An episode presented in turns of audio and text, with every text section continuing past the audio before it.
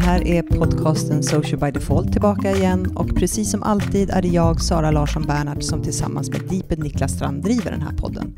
Vill ni kommentera avsnittet eller har idéer för framtida avsnitt? Twittra med hashtaggen Social by Default eller prata med oss på vår Facebook-sida alternativt vårt Instagramkonto. Hej Sara, Hej Niklas, hur är det med dig? det är bra tycker jag.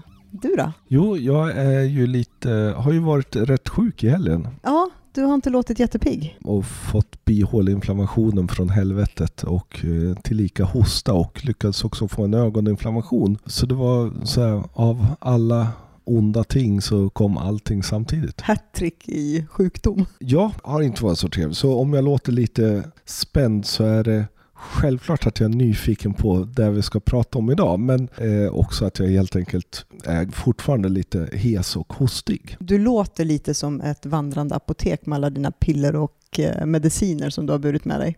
Det måste man ha. Är receptfria eller är det utan recept? Eh, inte recept? allt faktiskt. Jag var ju tvungen helt enkelt att ringa Kry här måndag morgon klockan fem på morgonen. Mm. Via då app, Via Kry-appen? Kry-appen självklart. Mm. Eh, och fick då sitta och prata med en läkare som såg ungefär lika trött ut som jag.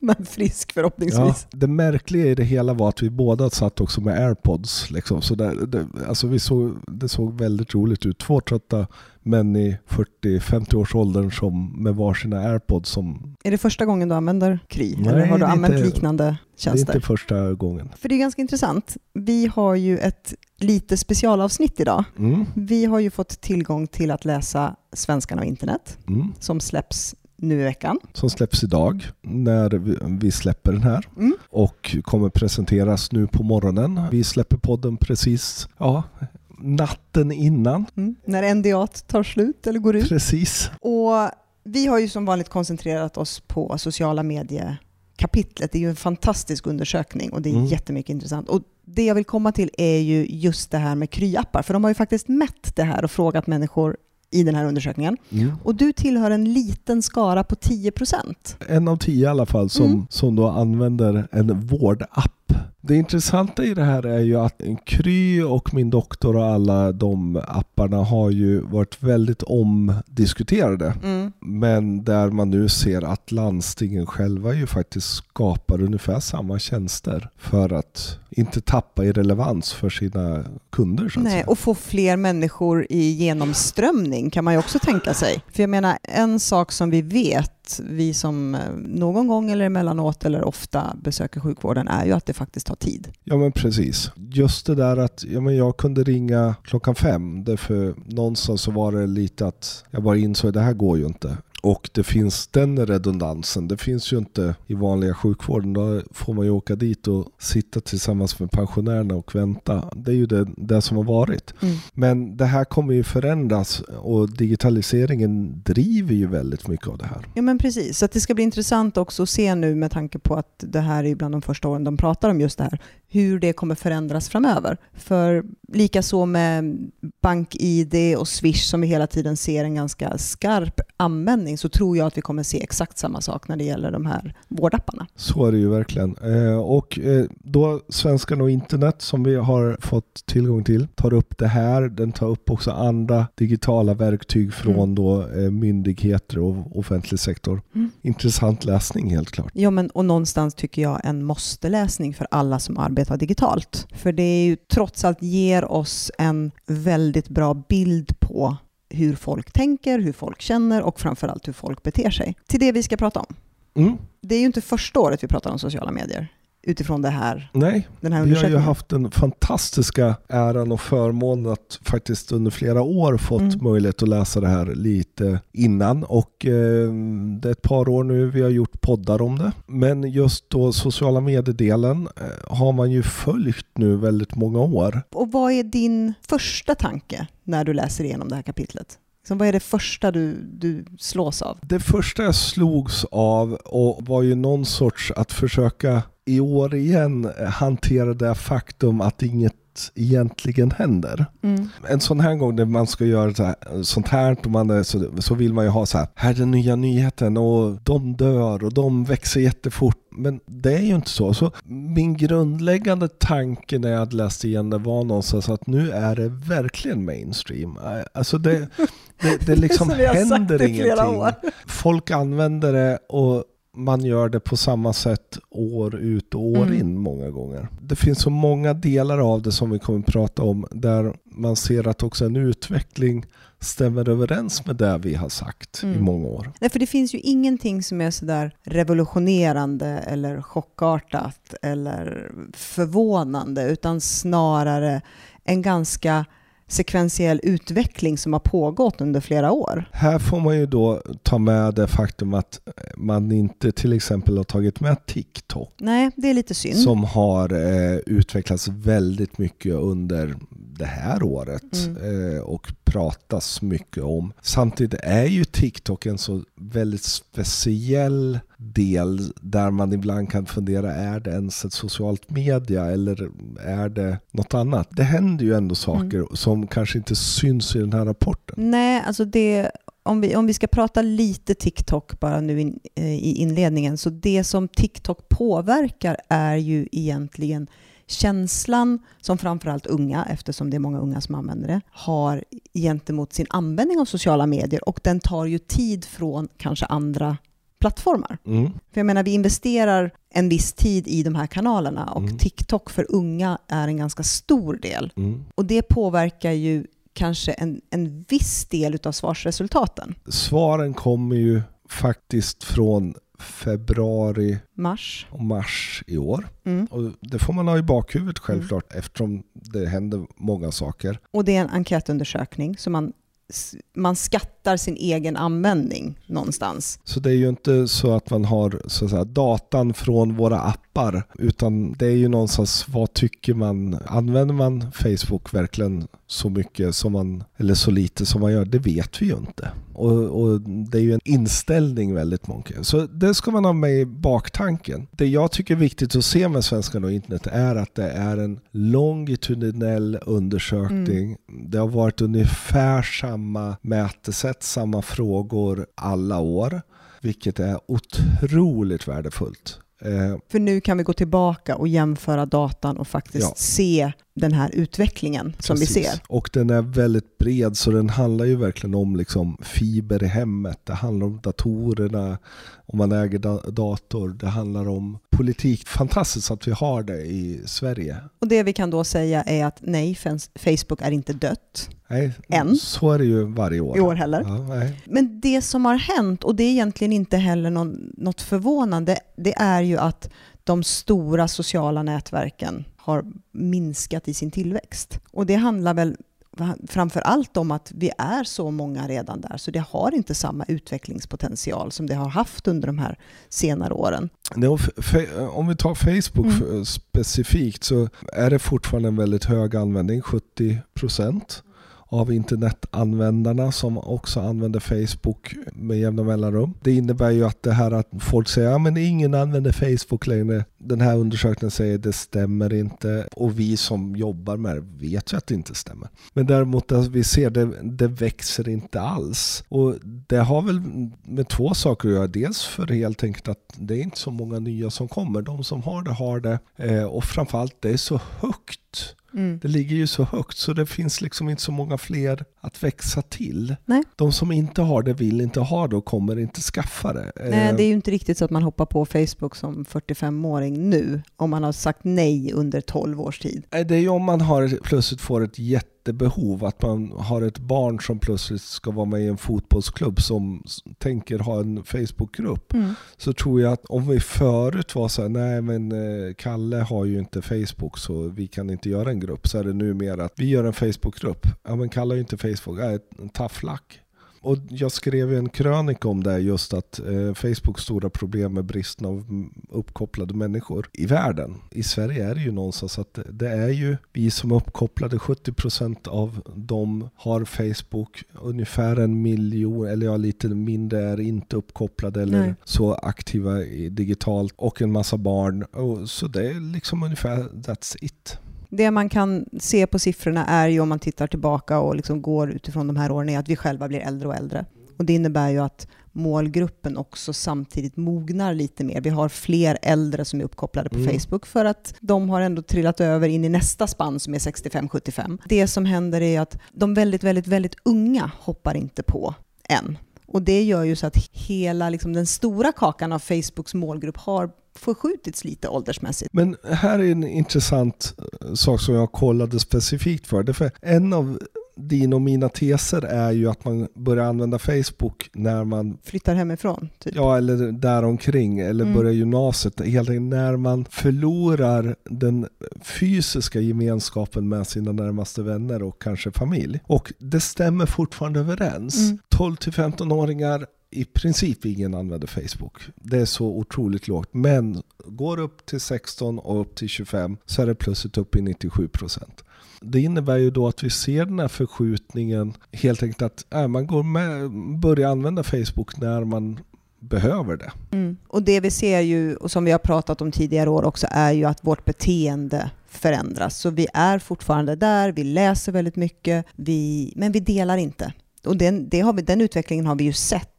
Mm. En mindre, min, lägre och lägre benägenhet att dela, där de faktiskt som är lite äldre delar mer Mm. än de som är yngre. Men det innebär ju inte att vi slutar använda det, utan vi gör det på nya sätt. Men vad tänker du om det? För en av våra käpphästar genom åren är ju någonstans liksom att, att Driva dela- mot Ja, delningsinteraktioner. dri- driva mot delning och det är en väldigt, att engagemang är viktigt. Alltså engagemang är ju fortfarande viktigt för att det är ett bevis på att folk har sett och tagit till sig faktiskt det som du lägger ut. Och nu pratar jag utifrån ett företags eller varumärkesperspektiv.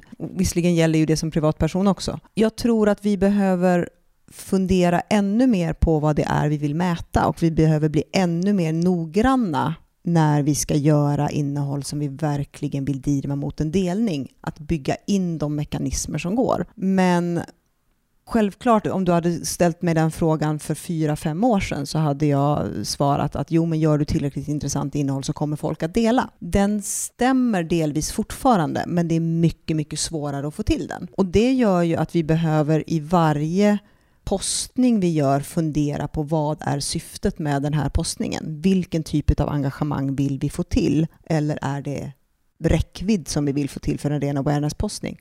Och försöka hela tiden se till att det är det vi bygger in. Och jag tycker den är ganska intressant den här då att delningsbeteendet eh, minskar. Mm. Och generellt ser vi att ett engagemangsbeteende är lägre. Det innebär ju att färre och färre kommer till tals, vilket ju inte egentligen är så jättebra. Nej. Å andra sidan så innebär det ju att som företag eller opinionsbildare eller någonting så har man ju faktiskt chansen att synas mer eftersom det är färre som delar. Det, det, den lägre densitet av innehållet. Mm. Så länge man då bygger så, så relevant som möjligt så kommer man därmed ha en större chans att synas och därmed delas vidare. Därför, vi brukar ju prata om 1-9-90-delen. Mm. Och här är ju någonstans att den där 1-delen har blivit mindre numerärt. Alltså Ja. den där 1 procenten är färre som, som utgör medan 90 och kanske 9 har, har liksom... Eh, och där blir en viktig del att se att vad vill vi med det vi postar Mm. eh, och vara så pass rationell när man tittar på det. Finns det något möjligt svar i undersökningen varför vi delar mindre? Ja, det gör det egentligen. För i år är första året där de har gått ut och frågat hur meningsfullt man tycker att användningen av sociala medier är. Hur mycket ger det tillbaka? Och det är en ganska svår fråga egentligen. För om man tittar på det resultat som folk har svarat så säger fyra av tio att de upplever att tiden i sociala medier inte är meningsfull. Och om du upplever att den inte är meningsfull så innebär ju det att du upplever att innehållet inte ger dig det du är ute efter. Och gör det inte det så har du inte heller någon anledning att dela det. Mm. För vi vet ju om vi går tillbaka och tittar på varför vi delar saker eller hur, varför vi har ett beteende i sociala medier till att vi delar så handlar det om att bygga sitt eget varumärke. Väldigt mycket. Man vill upplevas som smart, man vill att folk ska se vad man har läst, man vill tillhöra en grupp, man vill agera på någonting som man reagerar väldigt starkt på. Men om då tiden man spenderar där inte ger det här så kommer du heller inte dela det. För jag tänker inte dela någonting som jag inte upplever bygger mitt varumärke eller bygger min grupptillhörighet eller som jag agerar på. Utan då kommer jag bara scrolla vidare. Så att jag kan gissa att det handlar lite grann om, om de sakerna. Mm. Jag tycker också frågan är problematisk. Intressant men problematisk. Därför det, det du gör är tolkningen av det utifrån att vi hela tiden söker ett värde och det gör vi ju på mm. något sätt. Men jag menar, när man säger också meningsfull, vad, vad är det för konnotationer man funderar över då? Och vilka så här, värden är det man söker? Och antagligen är det inte då värdet lite underhållning, lite avslappning, lite Nej. få tiden att gå. Som sociala medier många gånger är. Det, hela tanken någonstans ligger ju egentligen med att man småpratar med varandra. Ja, och det här tycker jag, nu, nu kommer jag bli sådär dynamisk och uppeldad som du inte alls gillar när, sen när du klipper den här podden. Men det jag känner då är att kan det vara så att det är lite fult att tycka om sociala medier? Så att man underförstått, eller liksom undermedvetet säger att nej men det känns inte så meningsfullt. Men man är ju ändå där för att det ger en någonting. Men det är inte så fint att säga det. Jag tror att du slår huvudet på spiken väldigt mycket där. Utifrån två delar, vilket gör att sociala medier verkligen har lite svårt. Dels att sociala medier i sig alla år har varit sedda som någonting som inte är så viktigt eller någonting som bara är lek eller det är ju bara sociala medier. Det spelar väl ingen roll om jag skriker åt någon. Mm. Så, så här, det, det, har inte varit riktigt på riktigt någonting som är, är viktigt, någonting som är värdefullt. Och samtidigt så sociala medier är då, som jag var inne på, lite chitchattande, det är lite skvallrande, det är lite att, mm. att uh, titta på underhållning. Det, det vi ibland vill göra är att det är jätteviktigt och där ska vi sälja och så här, oh, det, det skiter ju vanliga folk i. Man är ju där för att kolla vad andra gör och småprata mm. och vara lite så här.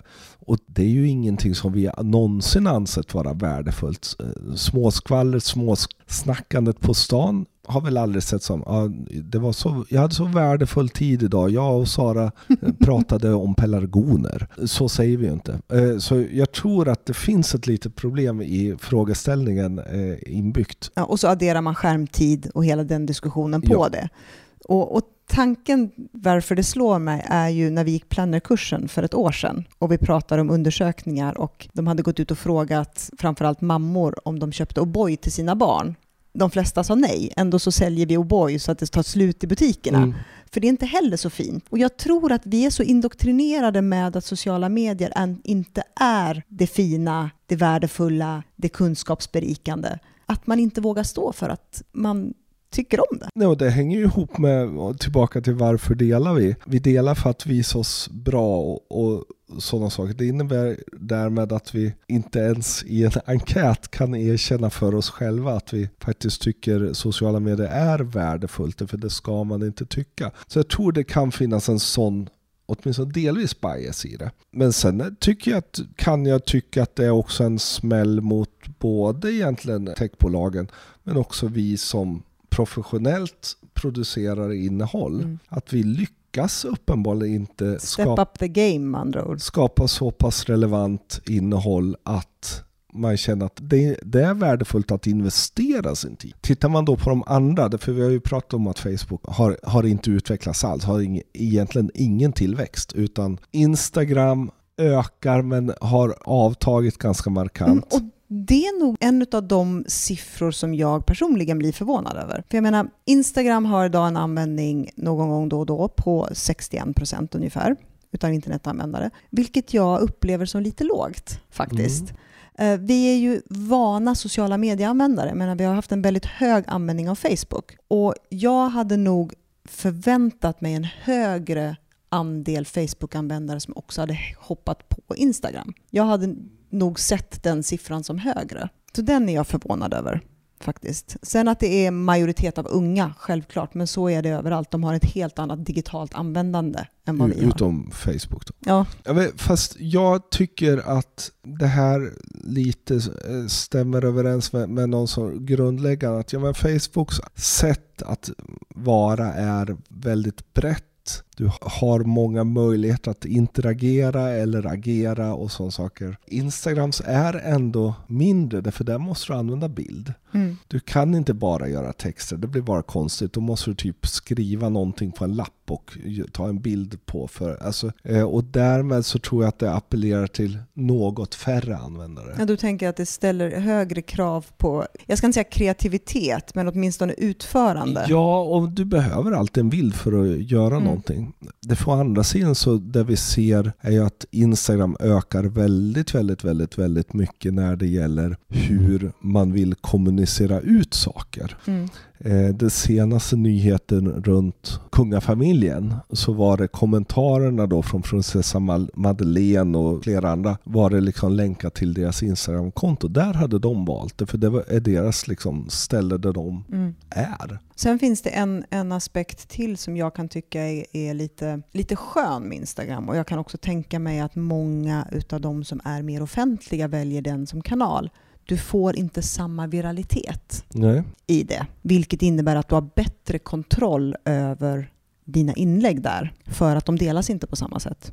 Vilket gör att när du går ut och gör ett uttalande så får du liksom inte den här liksom jättespridningen som kan få där saker och ting kan hamna i kluster där du inte riktigt uh, vill vara. Och så är det nog säkert samtidigt som det är liksom helt ologiskt gentemot normalt tänkande runt hur man gör mm. opinionsbildning. Men jag tror säkert att du har rätt där. Snapchat, samma sak som för Instagram, har eh, inte samma skarpa tillväxtkurva. Väldigt hög andel unga. Väldigt, väldigt hög andel unga tjejer som är nästan inne dagligen. Där såg vi ju för ett par år sedan, innan Instagram kopierade hela Snapchats storyfunktioner och så, hur Snapchat började ta fart och växa mm. inom äldre kluster den avstannade ju då. Nu är det visserligen fler äldre som har testat och fler äldre som vet vad det rör sig om. Men fortfarande så är det en extremt ung användning av eh, appen. Det är väl egentligen en fråga, ska det räknas till ett socialt nätverk eller ska det räknas till någon av chattapparna? Det är en väldigt bra fråga. Därför det är ju också någonting de mäter och bland chattapparna som de mäter är ju Snapchat inte med. Nej. Men däremot Messenger mm. som är störst. Och WhatsApp. Som ökar. Där ser man tillväxt. Skype minskar. Mm. Och det är väl de de har mätt här då. Vilket innebär att förra året fick vi reda på att vi använde minst fem stycken allihop. Och nu har vi då, man mäter fyra. Och här blir ju intressant att se när nu Facebook rullar ut det här att man ska kunna kommunicera emellan då Instagram, WhatsApp och Messenger. Mm. Om utvecklingen kommer avstanna eller vad som kommer hända med den där det då inte spelar någon roll att du inte har kanske en viss app installerad i din telefon. Det, det som jag tyckte var lite roligt var ju just det här att unga lämnar Skype Mm. Eller använder inte Skype, men äldre använder Skype. Medan liksom WhatsApp används mer och mer av unga medan äldre inte alls har fattat WhatsApp ännu. Eh, så det är intressant. Mm. Den där lite så här, när man vill prata med mormor så måste man använda Messenger. Liksom, för det är det båda använder. LinkedIn då? LinkedIn har ju också egentligen inte vuxit särskilt mycket. Den ligger kvar på sin, sina 30 procent, mm. eh, ganska stabilt. En något liten ökning av dagligt användande, men väldigt, väldigt eh, smygande och flest män. Just demografierna är väl som vi alltid har sett. Mm. Jag trodde nog att den dagliga användningen skulle sticka i år faktiskt. Men vi upplever nog det eftersom vi lever i ett kluster mm. som använder LinkedIn betydligt högre än snittet. Och det behöver vi ju titta på när vi också läser de här siffrorna. Att tittar man på typiska white collar kontorsarbete, eh, IT, offentlig sektor, de har ganska, eller vissa delar av offentlig sektor, de har ju ganska hög användning av LinkedIn. Mm. Medan du har vissa yrkeskategorier som inte alls använder nätverket. Så tittar man på liksom den genomsnittliga siffran så ser den ganska låg ut. Mm. Men tittar man på daglig användning inom vissa yrkeskategorier så är den ju å andra sidan extremt hög. LinkedIn kommer liksom aldrig riktigt... Att flyga? Nej, men får aldrig riktigt fart som man ändå förväntar sig egentligen. Tror du att de ser det som ett jag ska inte säga misslyckande, men är, tror du att de är besvikna över att det inte riktigt sticker som de hoppas på? Det vore mig fjärran att försöka förstå LinkedIn eftersom eh, det försöker jag varje dag jag går in på deras eh, annonseringsverktyg eh, och går bet. Jag vet faktiskt inte, för jag menar de vill ju också ha ett professionellt del men samtidigt så de lever ju extremt mycket fortfarande på rekryteringsdelarna. Mm. Och växer man inte där så finns det ju en risk att till slut så förlorar man de som redan är där också. Vad tror du? Du jobbar ju extremt mycket med LinkedIn. Ja, det gör jag. älskar ju LinkedIn som plattform. Inte som arbetsverktyg, där har den en, en, utvecklingspotential. Men som plattform, så om vi pratar tillbaka till meningsfullheten, så skulle jag säga att där hittar jag väldigt, väldigt mycket meningsfullt innehåll. Sen får man sila en del. Jag tycker generellt sett att kvaliteten på det innehåll som dyker upp i mina privata flöden, mitt privata flöde på LinkedIn är riktigt, riktigt bra. Plattform jag besöker oftast mm. nu. Det var det inte för två år sedan, tre Nej. år sedan. Men du jobbar också i business mm. to business, där det fortfarande är väldigt självklart att LinkedIn är en viktig del. Mm. Och utifrån ett rekryteringsperspektiv för oss så är ju det ett måste. Där slåss ju vi med alla andra. Sen då Twitter, mm. detta nätverk som verkligen går upp och ner, upp och ner. Jag trodde i år att det skulle gå upp. Jaha. Varför det? Det gjorde det också. Ja. Jag trodde det skulle gå upp mer. Jag kan uppleva...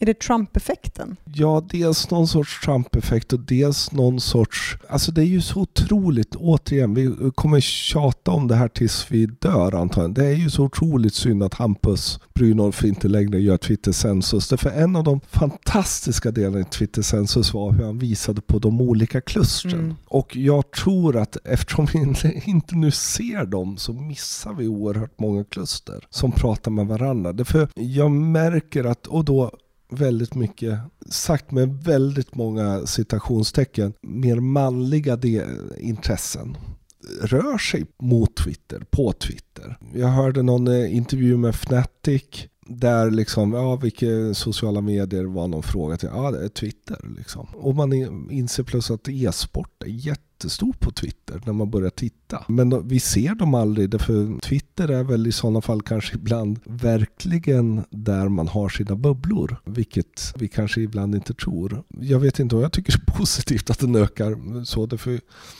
Twitter är problematiskt och lyckas inte komma, komma ordning med allt hat och Nej, och därför trodde jag till skillnad från dig då att Twitter skulle ha minskat eh, något igen. Även om det var, har bara varit någon procent upp och ner under mm. de senaste åren så trodde jag att det skulle minska just på grund av eh, klimatet väldigt mm. mycket. Jag har försökt byta grupperingar, jag har försökt byta kluster om man ska säga så, dra mig mer mot internationella Twitter. Men beteendet hos mig har förändrats väldigt mycket. Jag går inte in där lika ofta. Sen ser jag också utifrån ett liksom företagsperspektiv. Nu jobbar vi mot en internationell marknad. Vi jobbar mot engelsktalande journalister väldigt mycket. Det är, du kan komma igenom, du får en viss eh, traction i, i dina tweets och jag skulle ha svårt att se oss utan. Mm. Men som privatperson tycker jag det, det är svårt att röra sig. Det är nästan så att man skulle radera hela sitt konto från början och verkligen gå någon annanstans. Det skulle vara spännande att göra en sån, sån resa. Börja bygga ett nytt konto. Men just näthat är ju en sak som också tas upp i undersökningen. Mm det är det. Där många unga har råkat ut för det, vilket är jätteledsamt men kanske inte så förvånande. Det som är lite spännande, eller där, där jag åtminstone försökte få mitt huvud runt, är ju då att i undersökningen så står det att unga råkar ut för näthat, men att näthatet via e-mail ökar men att ungas användning av e-mail minskar. Intressant. Själv hatar jag mer min mail snarare än få näthat från den. Men ja, det där är någon sorts märklig... Men när jag började fundera runt det här då, eh, så tror jag att unga tänker inte så mycket.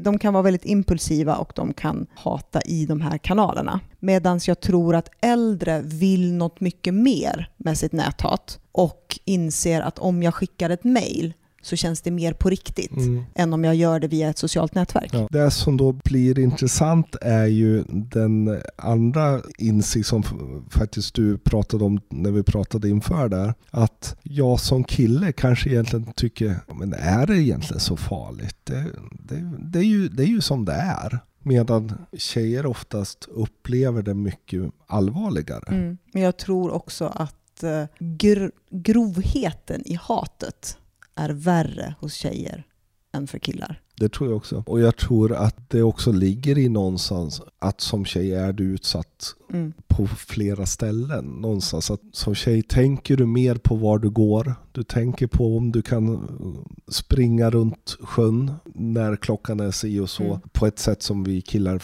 inte gör eller behöver göra om vi ska vara krass. Och samma sak blir då på nätet någonstans. Att vi, vi upplever det inte lika hotande det som vi får mot oss. Hur är det med podd då? Nu sitter vi för tredje eller fjärde året i rad och eh, gör den här undersökningen, eller pratar om den här undersökningen via poddar. Det första och- andra året gjorde vi det faktiskt via bloggar. Poddar och bloggar är ju, är ju med i undersökningen. Mm. och visar sig ju vara konsumtionsmässigt ligga på samma nivå. Mm. Vilket nog många blir så här, eh, va? Eh, vadå, läser folk bloggar? Det är för att folk lyssnar på poddar förväntar man sig. Men de ligger ungefär på samma nivå, att vi lyssnar på podd ungefär lika mycket som vi faktiskt läser bloggar. Och båda två har ökat Mm. något, vilket jag tycker är jättespännande och intressant. Eh, framför allt bloggandet. Återigen, nu vet vi inte hur frågorna ställdes Nej. 2016, men 2016 låg bloggandet, läsandet av bloggandet på en väldigt, väldigt låg nivå, men har liksom återhämtat sig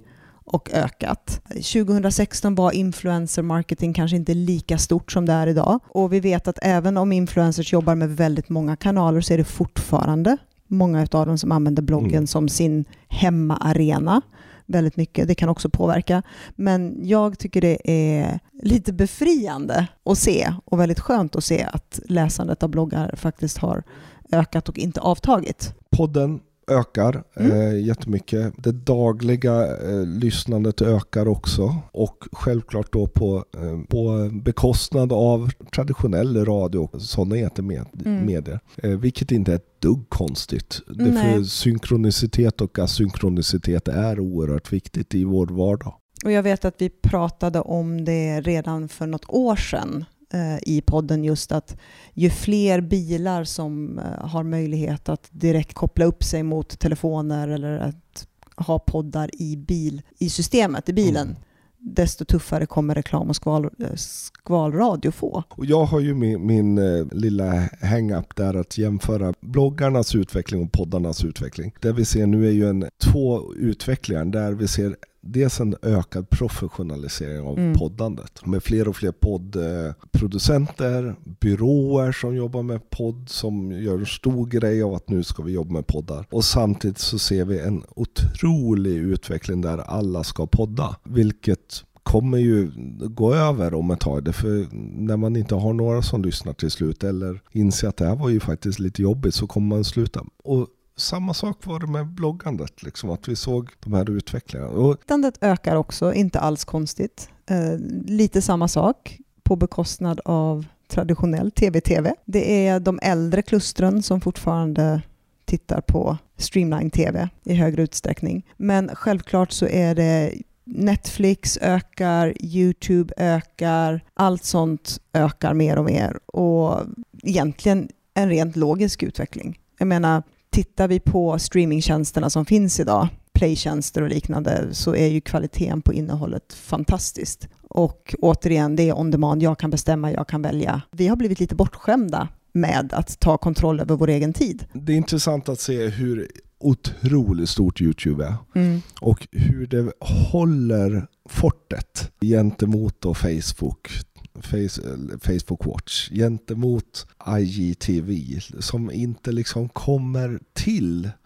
Det, trots att ganska många YouTubers är skittrötta på YouTube, trots att det liksom, de drar åt alla skruvar de kan när det gäller content ID och eh, allting, så de håller fortet otroligt mycket. Det är ju svårt att konkurrera. Det är ju återigen beteende och vana och tillgång till innehåll och liknande. Det enda som jag personligen skulle tro skulle kunna rucka lite grann på YouTube, det är ju när vi kommer till copyright-direktivet. Ja, å andra sidan, det gör ju det idag. Mm. Så, så det är ju inget nytt när det gäller YouTube. Och fortfarande så, folk har investerat så mycket i YouTube så svårt att förflytta sig från det. Fortfarande också så är det ju extremt svårt med företag med YouTube.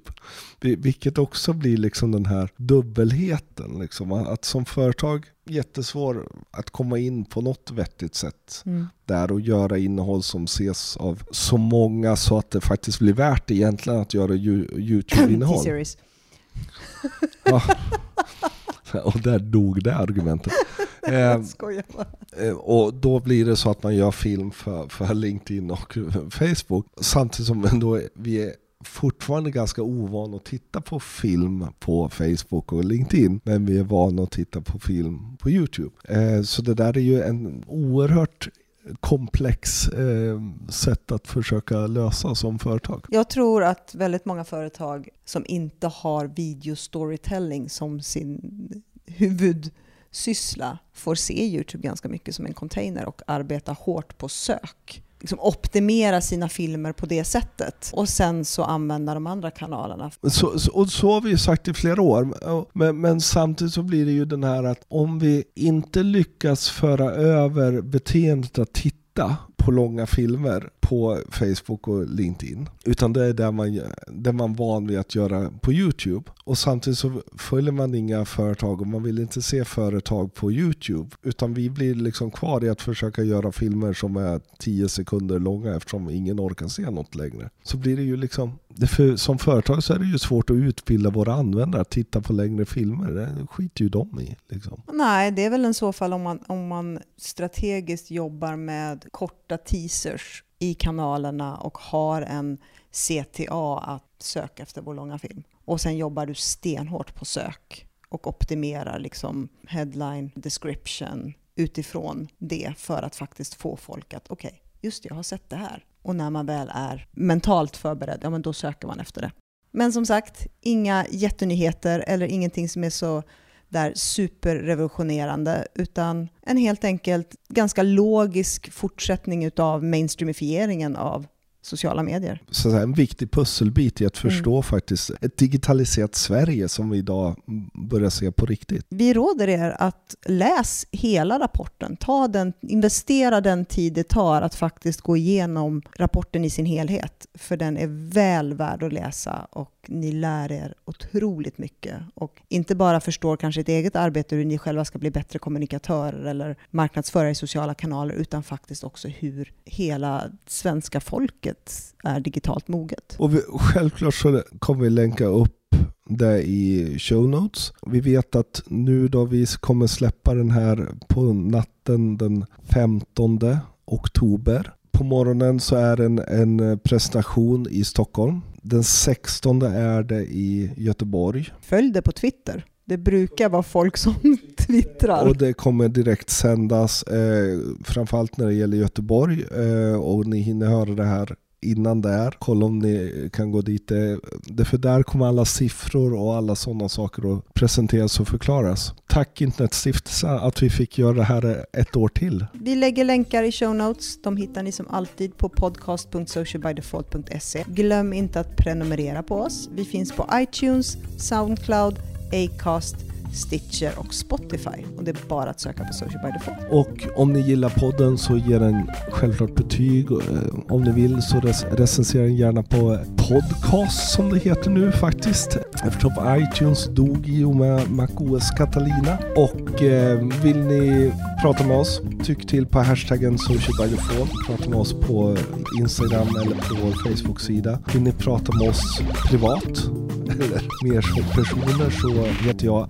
Deeped överallt. Och jag heter Sanna Si LB. Hej då! Hej då.